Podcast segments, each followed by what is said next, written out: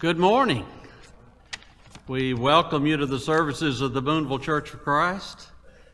If you're visiting with us, you're our honored guest. Uh, if you're joining us on social media, we welcome you as well. In our worship this morning, Brother Bo Gross is going to be leading our singing. Brother Carter Sweeney has our opening prayer. Brother Levi Sweeney, the scripture reading. Then Brother Ken Forrest will have the lesson this morning. Guy Gardner will lead us as we observe the Lord's Supper, and Brother Randy Moore will have the closing announcements and closing prayer. We were excited this week that uh, Frog Perigo was baptized into Christ after several studies with Brother J.T. Beard. We certainly welcome him to the family of God. I also uh, had a call yesterday from Lisa Peaks asking for the prayers of the church. You know, she has a very difficult challenge as she cares for Hope, and Lisa feels that she is not being the mother she wants and needs to be and she wants God's forgiveness and His help to cope with her situation. She also wants us to pray that she'll receive the strength and patience that she needs to be the mother that hope needs.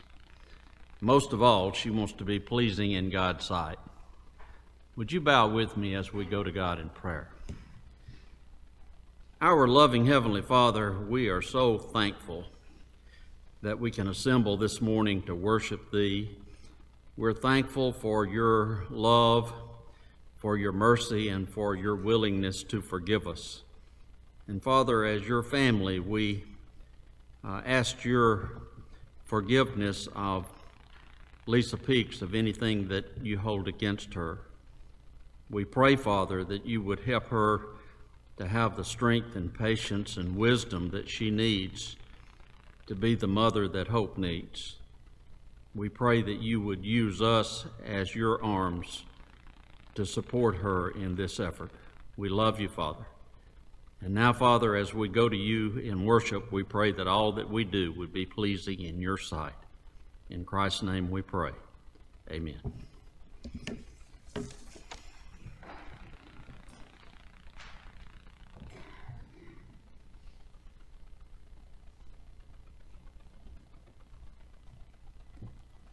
Psalm before the opening prayer this morning, number 791.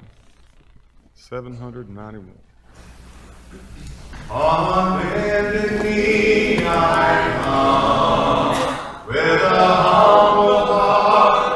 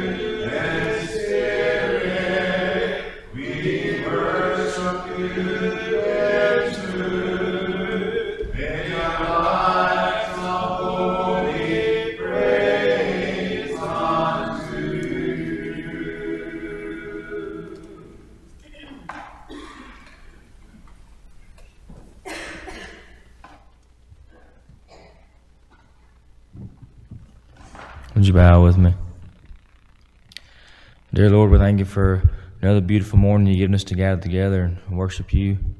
Just ask that um, we pay attention to what's spoken this morning and maybe we can find something that we can take back and apply it in our lives. Ask that you be with those who are sick, needing your prayers.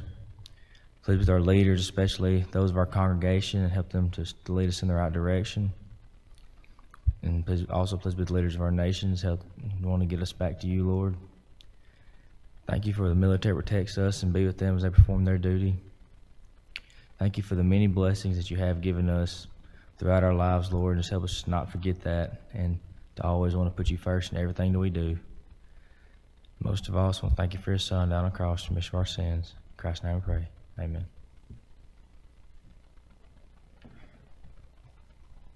If you'd like to mark the invitation, Psalm be number 911. 911. Psalm before Scripture reading this morning, Pure in heart, O God. Pure in heart,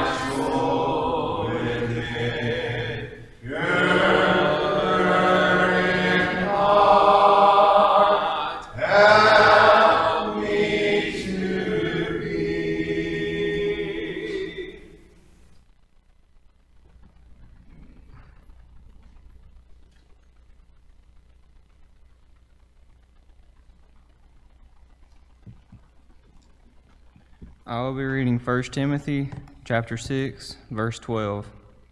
1 Timothy chapter 6 verse 12.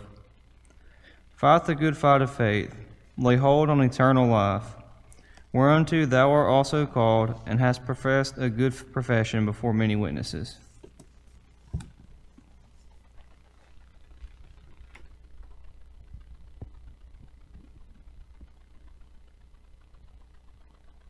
Morning, everybody.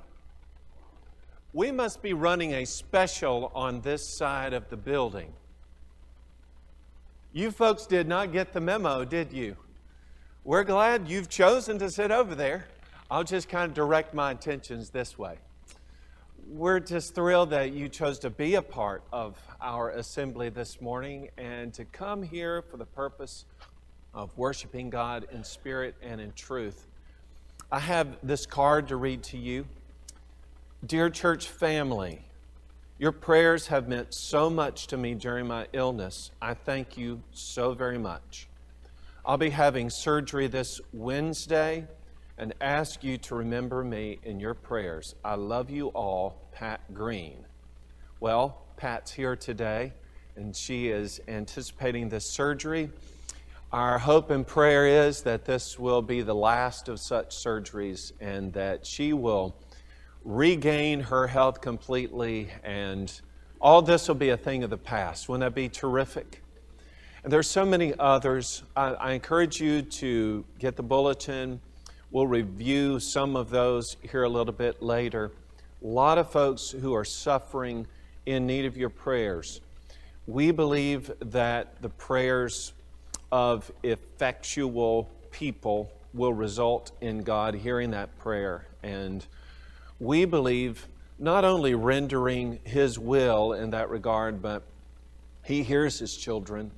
And our hope is that He will feel the intensity of our prayers and He'll regard those who are the subject of our prayers favorably. This morning, we're going to talk about confession the importance of it, what God thinks about it, some illustrations of that, all in an effort to know better some foundational points of Scripture. We've been looking specifically at those foundational points that bear heavily upon our salvation. For some of us, it's just a review. And I hope maybe a, a kindling inside of you that as you remember what's been important for your salvation, that you will want to share that with someone else. But it's also instructive for those who haven't yet taken the steps that we're looking at. Instructive, I mean, you gain the knowledge. But what you do with that knowledge, well, that's wholly up to you. It's our hope and prayer that you'll obey the Lord and you'll enjoy salvation. Before we begin all that, let's pray. We'll pray for Pat, and we'll also pray that God will bless us today in our study. Our Father in heaven, we're thankful to you for this day. Thankful for the blessing of health and strength. We're thankful for freedom and for all that was paid to make that freedom possible. We are debtors in so many ways.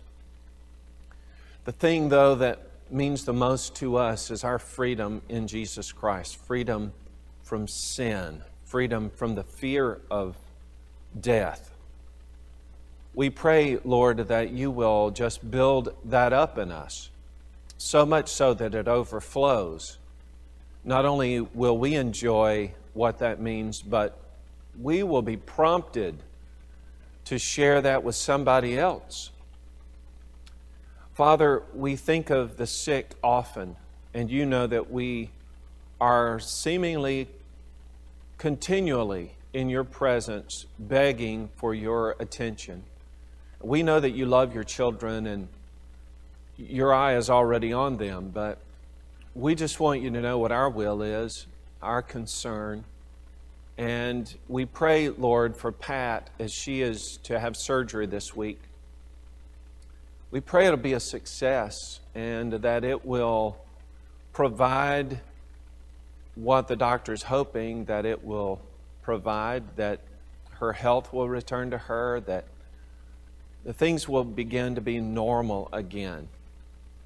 We just pray for her safety through it, for the skill of those who are tending to her.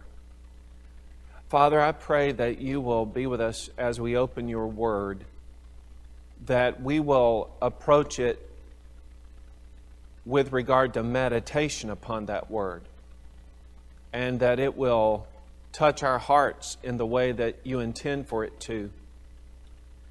And Father, I pray that whether it is our initial confession or whether it is our life of confession, that we will never, ever be ashamed of you and our relationship with Jesus.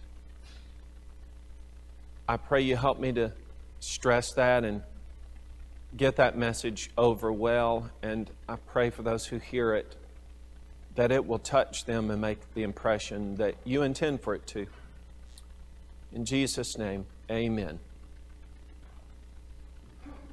My initial question with regard to the matter of the good confession that we read about here in our text from 1 Timothy 3 or 1 Timothy 6 and verse 12 is have you have you confessed? Have you made the good confession?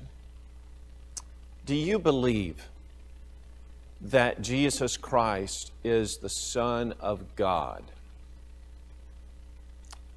I also wonder how you might feel, what your re- reaction is when you hear other people confess Jesus, or you hear somebody talk about Jesus. When you hear that or you read it expressed in some way, what's your reaction? You, you, feel feel good. You feel feel connected with that. You say, "Amen." You know, I'm I'm right there with you. Or do you draw back a bit? Do you do you think, I don't know, that they're strange for talking about Jesus in a public sort of way? I hope not. But there are all kinds of ways we might re- react when a thing happens outside of us. We may we may think it about our relationship with Jesus. We may, may think we believe that He's the Son of God, but just thinking and knowing it is quite a bit different from announcing it to the world. Because in announcing it, we're making an identification of ourselves with Jesus. And two things can come from that. One is just the affiliation that people see, and the second is, well, in that announcement, uh, depending on their relationship with us, may have a bearing on how they feel about Jesus. Paul says, as regards Timothy, you've made that good confession. You made that good confession in the presence of many witnesses. It was something that you were called to. Interesting that Paul talks about this call and how that's actually expressed many times in the scriptures relative to salvation itself, or uh, sometimes just simply eternal life. You saw it, of course, when you've read many times the sermon that was preached on the day of Pentecost. In Acts chapter 2, at verse 39, not only were those folks who were inquiring what they needed to do to be saved, not only were they believing, repenting, being baptized, but the next verse says that it wasn't just for them, but for those who are far off, as many as the Lord our God shall call. Well, interesting. God's making a call and the response, according to what was happening here in this text, was obedience to the message that was being preached about the death, burial, and ultimate triumphal resurrection of Jesus Christ from the dead. That call is connected not just in the sermon here, but doctrinally throughout the New Testament scriptures. It's connected with the gospel itself and the transformation that takes place. In other words, God makes a call, in essence, an inquiry, and then we respond to that call. In 2 Thessalonians chapter 2 verses 13 and 14 it says, "But we are bound to give thanks to God always for you, brethren, beloved by the Lord, because God from the beginning chose you for salvation through sanctification by the Spirit and belief in the truth, to which he called you by our gospel." For the obtaining of the glory of our Lord Jesus Christ. Hey, you, you want that glory? You want to be with Jesus forever? You want eternal life? Response to the gospel call of God. That gospel call has requirements associated with it. We already pointed them out from the sermon that was preached initially that bore upon a continuing call but that call of the gospel. As Jesus was instructing his disciples to go and issue that call, he told them in Mark chapter 16, verses 15 and 16, to go into all the world and preach the gospel to every creature. He who believes and is baptized shall be saved. He who does not believe shall be condemned. It's pretty simple, really, this whole idea or notion of salvation. It can boil, be boiled down to just a call and a response. God calls for our salvation. God calls for our attention. He calls for our belief and reaction. And then, in response to that call, we act upon our calling, our response to the call, through this belief and through this obedience to the gospel. We might wonder okay, as regards a good confession, though, what is it that I should know about that? I mean, what are some particulars related to this matter of a good confession? Well, I will tell you that historically speaking, Peter is one of those who actually made the good confession. It was in the setting in which Jesus and all of his disciples were traveling through Caesarea Philippi. And as was often the case with Jesus, as they're traveling along, he offers questions, penetrating questions. Many times, questions that catch the disciples off guard and uncertain as to exactly what Jesus is getting at. This occasion was one of those. So Jesus, just kind of out of the blue, asked them, Who do men say that I, the Son of Man, am? And you know, they're not real sure what he's getting at. And so they say, Well, you know, some say John the Baptist. Now, Herod was one of those. In Matthew chapter 14 and verse 2, Herod had been responsible for the brutal death of John the Baptist by beheading.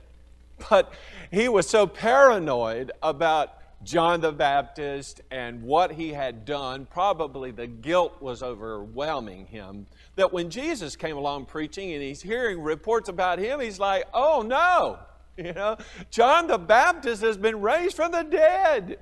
And so some people were saying, well, Jesus, you know, he, he must be John the Baptist. Other people said things like, well, He's Elijah. You know, Elijah was the prophet who was taken up in a whirlwind. He didn't see death. And many people wondered if Elijah wouldn't return the same way. And so they were expecting his return. Some wanted to know if John the Baptist, in fact, was a, a repackaging of Elijah. And now some, uh, because of Jesus' connection with John, are also offering up maybe the same idea. Maybe this is Elijah, he's come back. Other people said Jeremiah, maybe. You know, Jeremiah, the weeping prophet. I, I don't know when you think about Jesus, how you think about him. Some people just think about his teaching, like when he was there on the Mount, or his interactions with people, like the woman at the well, things like that. But if you ever think about the emotions of Jesus, the expressions, not just of his deity, of his purpose, but of his humanity, things come to mind like when he was there at Lazarus' death, and the shortest verse in the Bible, right? Jesus wept. Or maybe you think of the, the lament that Jesus had as he looked over Jerusalem and he pitied them. In fact, he described himself as loving them so much that it was kind of like his intention was to be a hen over her chicks, that she would protect them, but they, they just wouldn't do it. That was a deep lament, very similar to the kinds of things that Jeremiah would do, the lamenting prophet. But that's what men were saying. What do men say? Well, here's what men say John the Baptist, Elijah, Jeremiah, or, or one of the prophets. They say you're great, Jesus. I mean, think about it. Uh, you're great like John the Baptist was, and he was notable. And all of these prophets of old, I mean, really, you have come a long way. People are associating you with some of the greatest religious leaders that Israel has ever seen. But then Jesus gets more specific. Not what men say, because men can say all sorts of things. Who do you say that I am? And it was Peter. Are you surprised? It was Peter who said, You are the Christ, the Son of the living God. Jesus said, Flesh and blood has not revealed this to you, but my Father who is in heaven. And I also say to you that you are Peter, and on this rock I will build my church, and the gates of Hades shall not prevail against it. For I give to you the keys to the kingdom of heaven. Whatever you bind on earth shall be bound in heaven. Whatever you loose on earth shall be loosed in heaven. Peter, what you have just said is not what everybody else is saying. In fact, men haven't taught you that I'm the Son of God. Very different. no, men are saying all kinds of things very close to that. They're saying you're a great man, you're a great prophet, you're a great man of God. But they won't go so far as you are able to testify because you have seen something they haven't. You are receiving the testimony not of men, but of God. And what is it that God says? He's the Christ, the Messiah the one the Old Testament scriptures had prophesied of, the fulfillment of prophecy relative to the coming together of God and men, the Lamb of God who takes away the sin of the world, not yearly in a continuing fashion on and on and on, but one sacrifice for one time. Jesus, you are it. You are the Christ, the Son of the living God. John said, in the beginning was the Word, and the Word was with God, and the Word was God. The same was in the beginning with God. All things were made by Him, and without Him was not anything made that was made. In Him was life, and the life was the light of men. The light shines in the darkness. The darkness comprehended it not. John 1, verse 14 says, We beheld His glory, the glory as the only begotten of the Father, full of grace and truth. Jesus was the only begotten, the Son of God. I see that, Peter says, but he wouldn't stop saying it. So Peter makes this great confession, this good confession, as Timothy has made, as many of us who have obeyed the gospel. We've made the confession Jesus, He is, he is the living Son of God. Okay, so I see Jesus as that, but Peter didn't stop right? Not only did he make that initial confession, but he lived a life in dedication to Jesus as the Son of God. And then he made this testimony in 2 Peter chapter 1, beginning at verse 16. He said, For we did not follow cunningly devised fables when we made known to you the power and coming of our Lord Jesus Christ, but were eyewitnesses of his majesty. For he received from God the Father honor and glory when such a voice came to him from the excellent glory. This is my beloved Son in whom I'm well pleased. And we heard this voice which came from heaven when we were with him on the holy mount. And so we have the prophetic word confirmed, which you do well to heed as a light that shines in a dark place till the day dawns and the morning star rises in your hearts. Knowing this first, that no prophecy of Scripture is of any private interpretation. For prophecy never came by the will of man, but holy men of God spoke as they were moved by the Holy Spirit.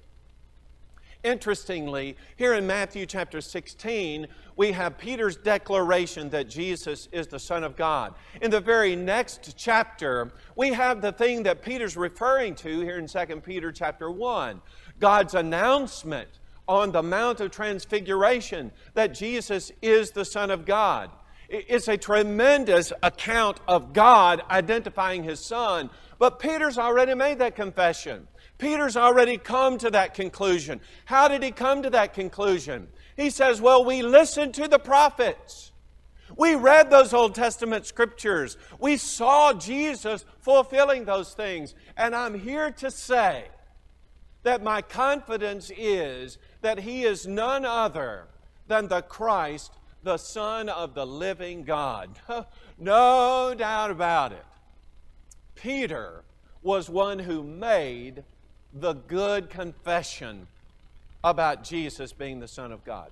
But then, so did the Apostle Paul, at least in the sense that the Apostle Paul taught the very thing that he believed. And he instilled that truth in so many others who followed. In Romans chapter 10, verses 9 and 10, it says that if we confess with our mouths the Lord Jesus and believe in your heart that God has raised him from the dead, you will be saved. For with the heart one believes unto righteousness, and with the mouth confession is made unto salvation. Okay, I believe it. But, but, but believing it isn't quite enough. It is the confession of the faith that we have.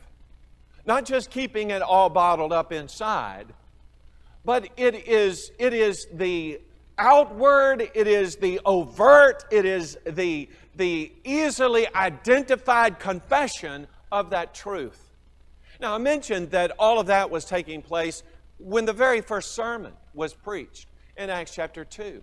In Acts chapter 2, verse 21, we see the description of that that whoever calls on the name of the Lord shall be saved. If I call on the name of the Lord, according to this text, I'll be saved. Now, does he just simply mean just call out to the Lord, save me?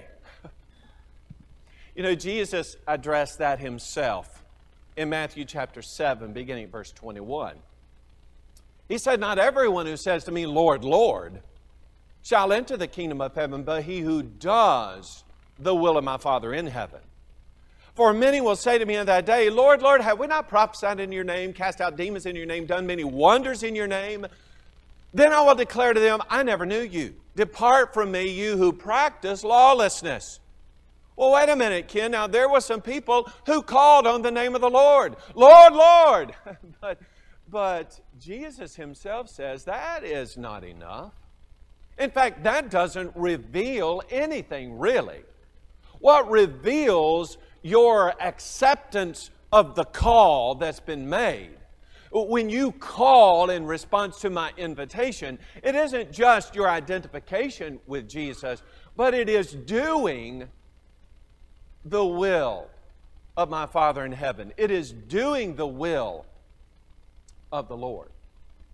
In fact, Peter was quoting from the book of Joel, one of the minor prophets, chapter 2. It was something that was being anticipated for a long time. It is that connection with Jesus. Uh, not just, okay, in the moment, yeah, I'm overwhelmed, I, I believe in Jesus.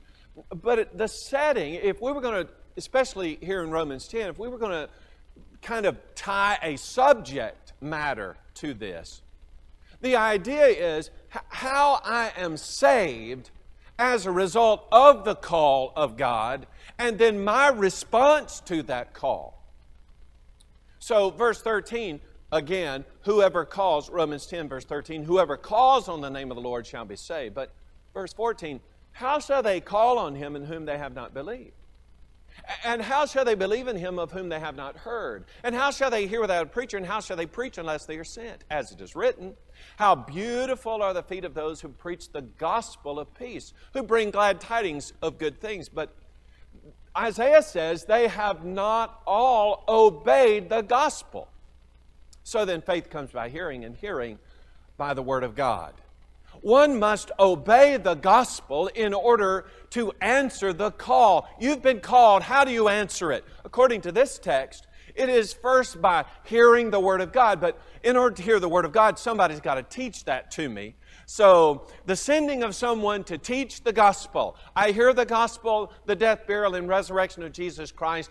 I respond to that. I say, I believe that Jesus is the Son of God and that God raised him from the dead, then as a result of that confession, I can be saved because I've identified myself and my belief that Jesus is the Son of God, and then I acted.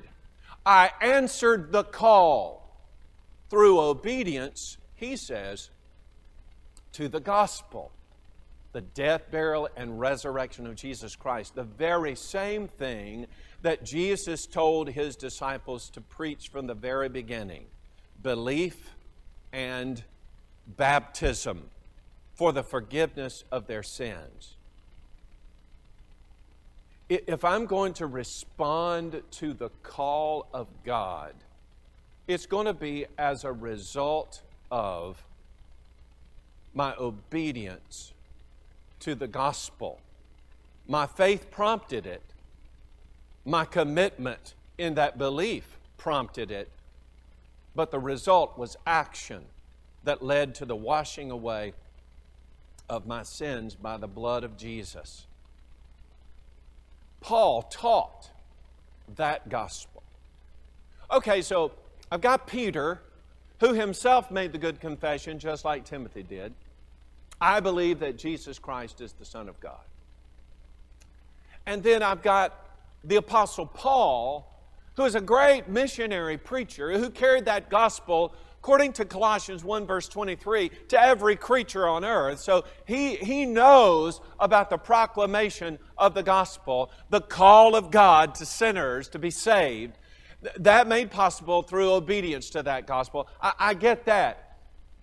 But understand that it isn't just they did those things and they taught those things. They did those things and they taught those things because it is actually a requirement of God, that good confession. In Philippians chapter 2, beginning at verse 9, it says, Therefore, God has highly exalted him, and that's Jesus, and given him the name which is above every name that at the name of Jesus every knee should bow, those in heaven, those on earth, those under the earth, and that every tongue should confess that Jesus Christ is Lord to the glory of God the Father. Okay, here's the whole scenario man's lost. God formulated the plan for the salvation of man, which involved the sacrifice of his only begotten Son. He died on the cross. He was buried after he shed his blood on that cross, he rose from the dead on the third day. He was triumphant over death.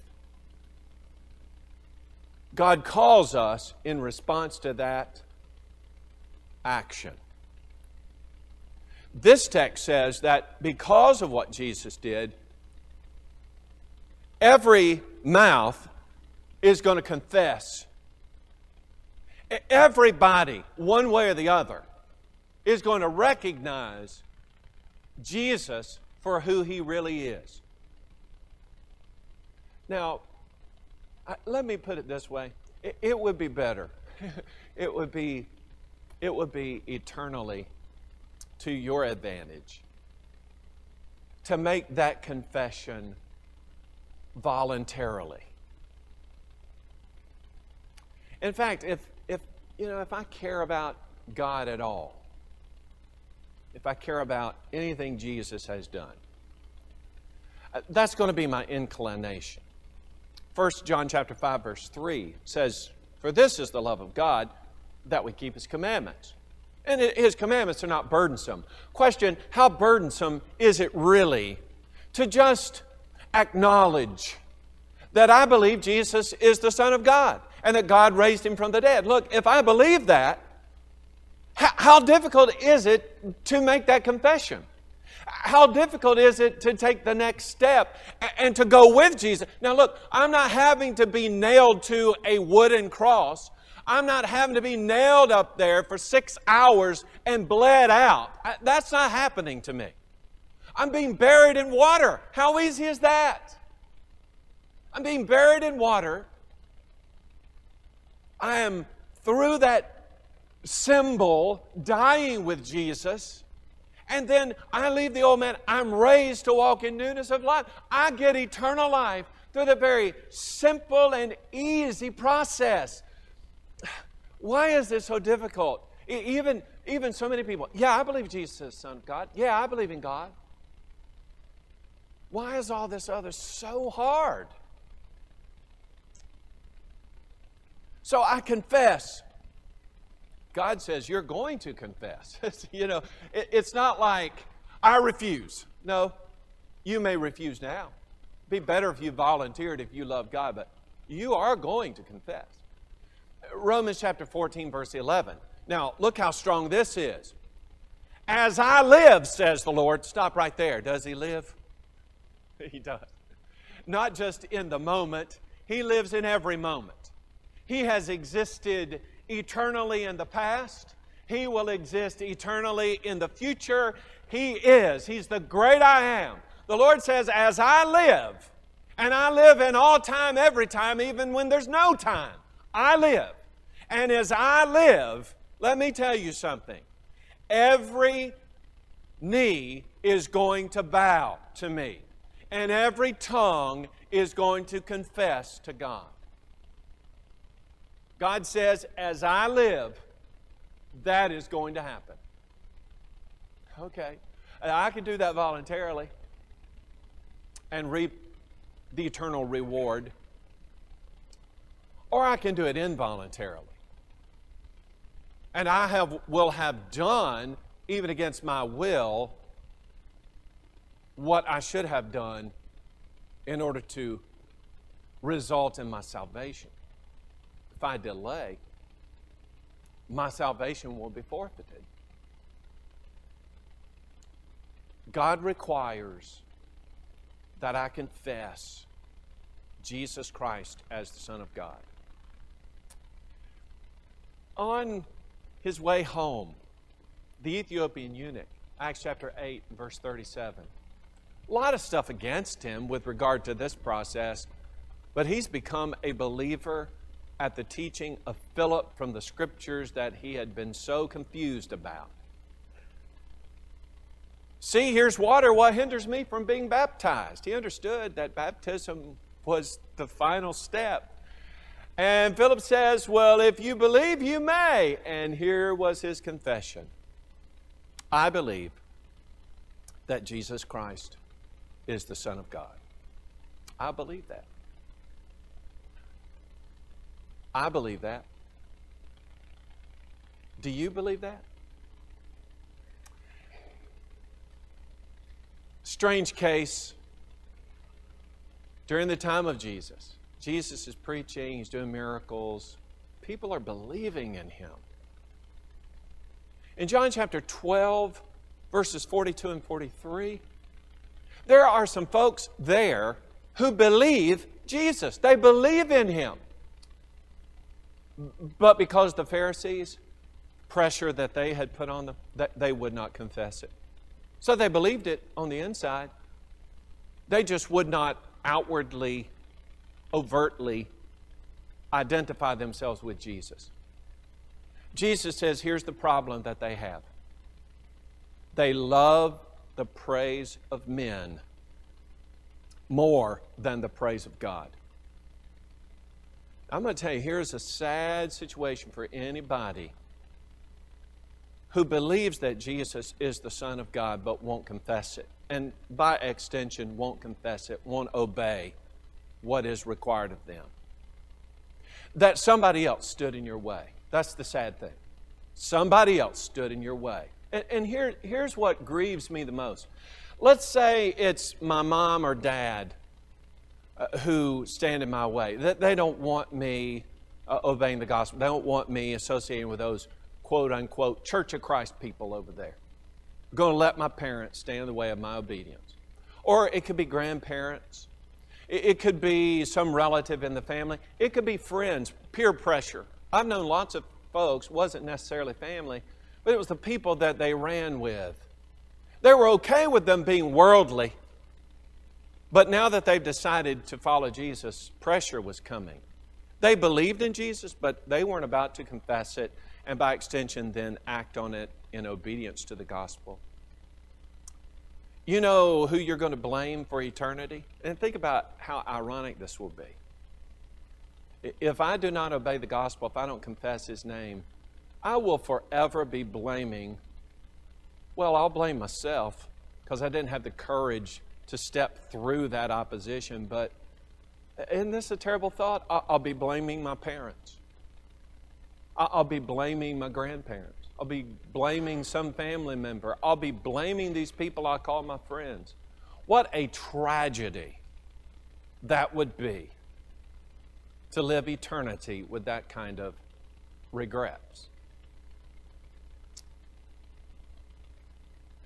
If I deny Jesus, Matthew chapter 12 verses or Matthew chapter 10 verses 32 and 33 tells me if, if I deny him, he's going to deny me before the Father. But if I'll confess him, then he'll confess me before the Father.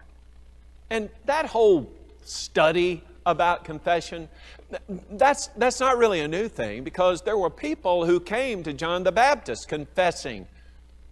In that setting, they came confessing their sins.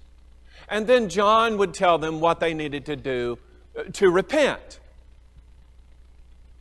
In our scenario, it's a little bit different.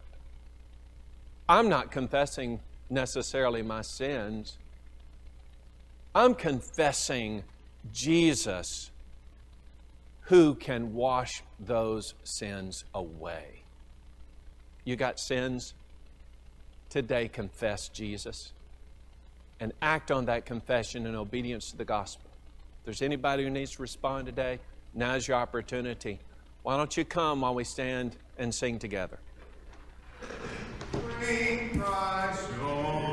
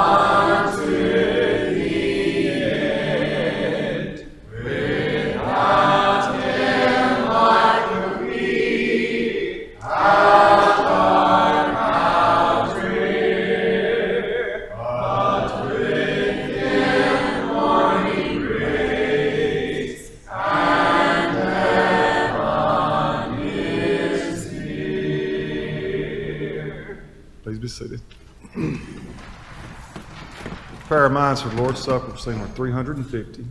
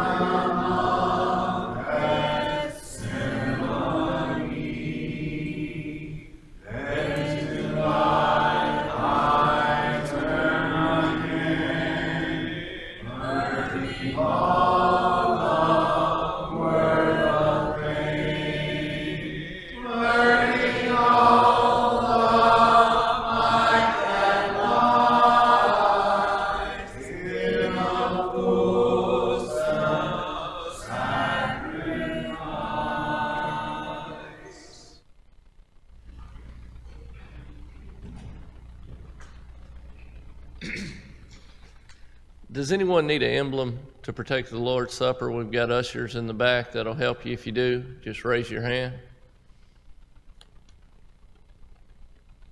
All right.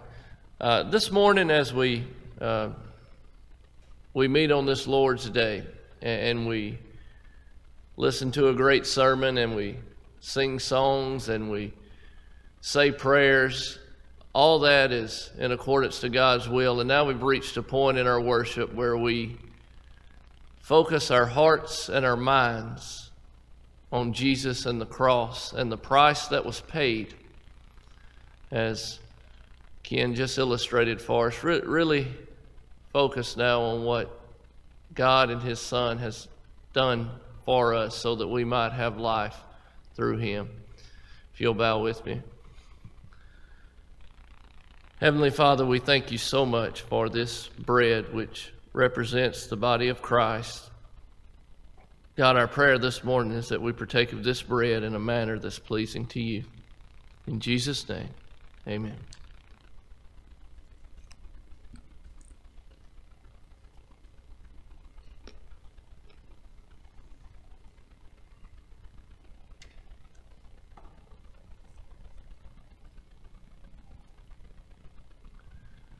Bow with me. Likewise, God, we thank you now for the cup which represents Christ's blood and the sacrifice that was made on the cross. We pray, God, that we partake of this cup in a manner that's pleasing to you. In Jesus' name, amen.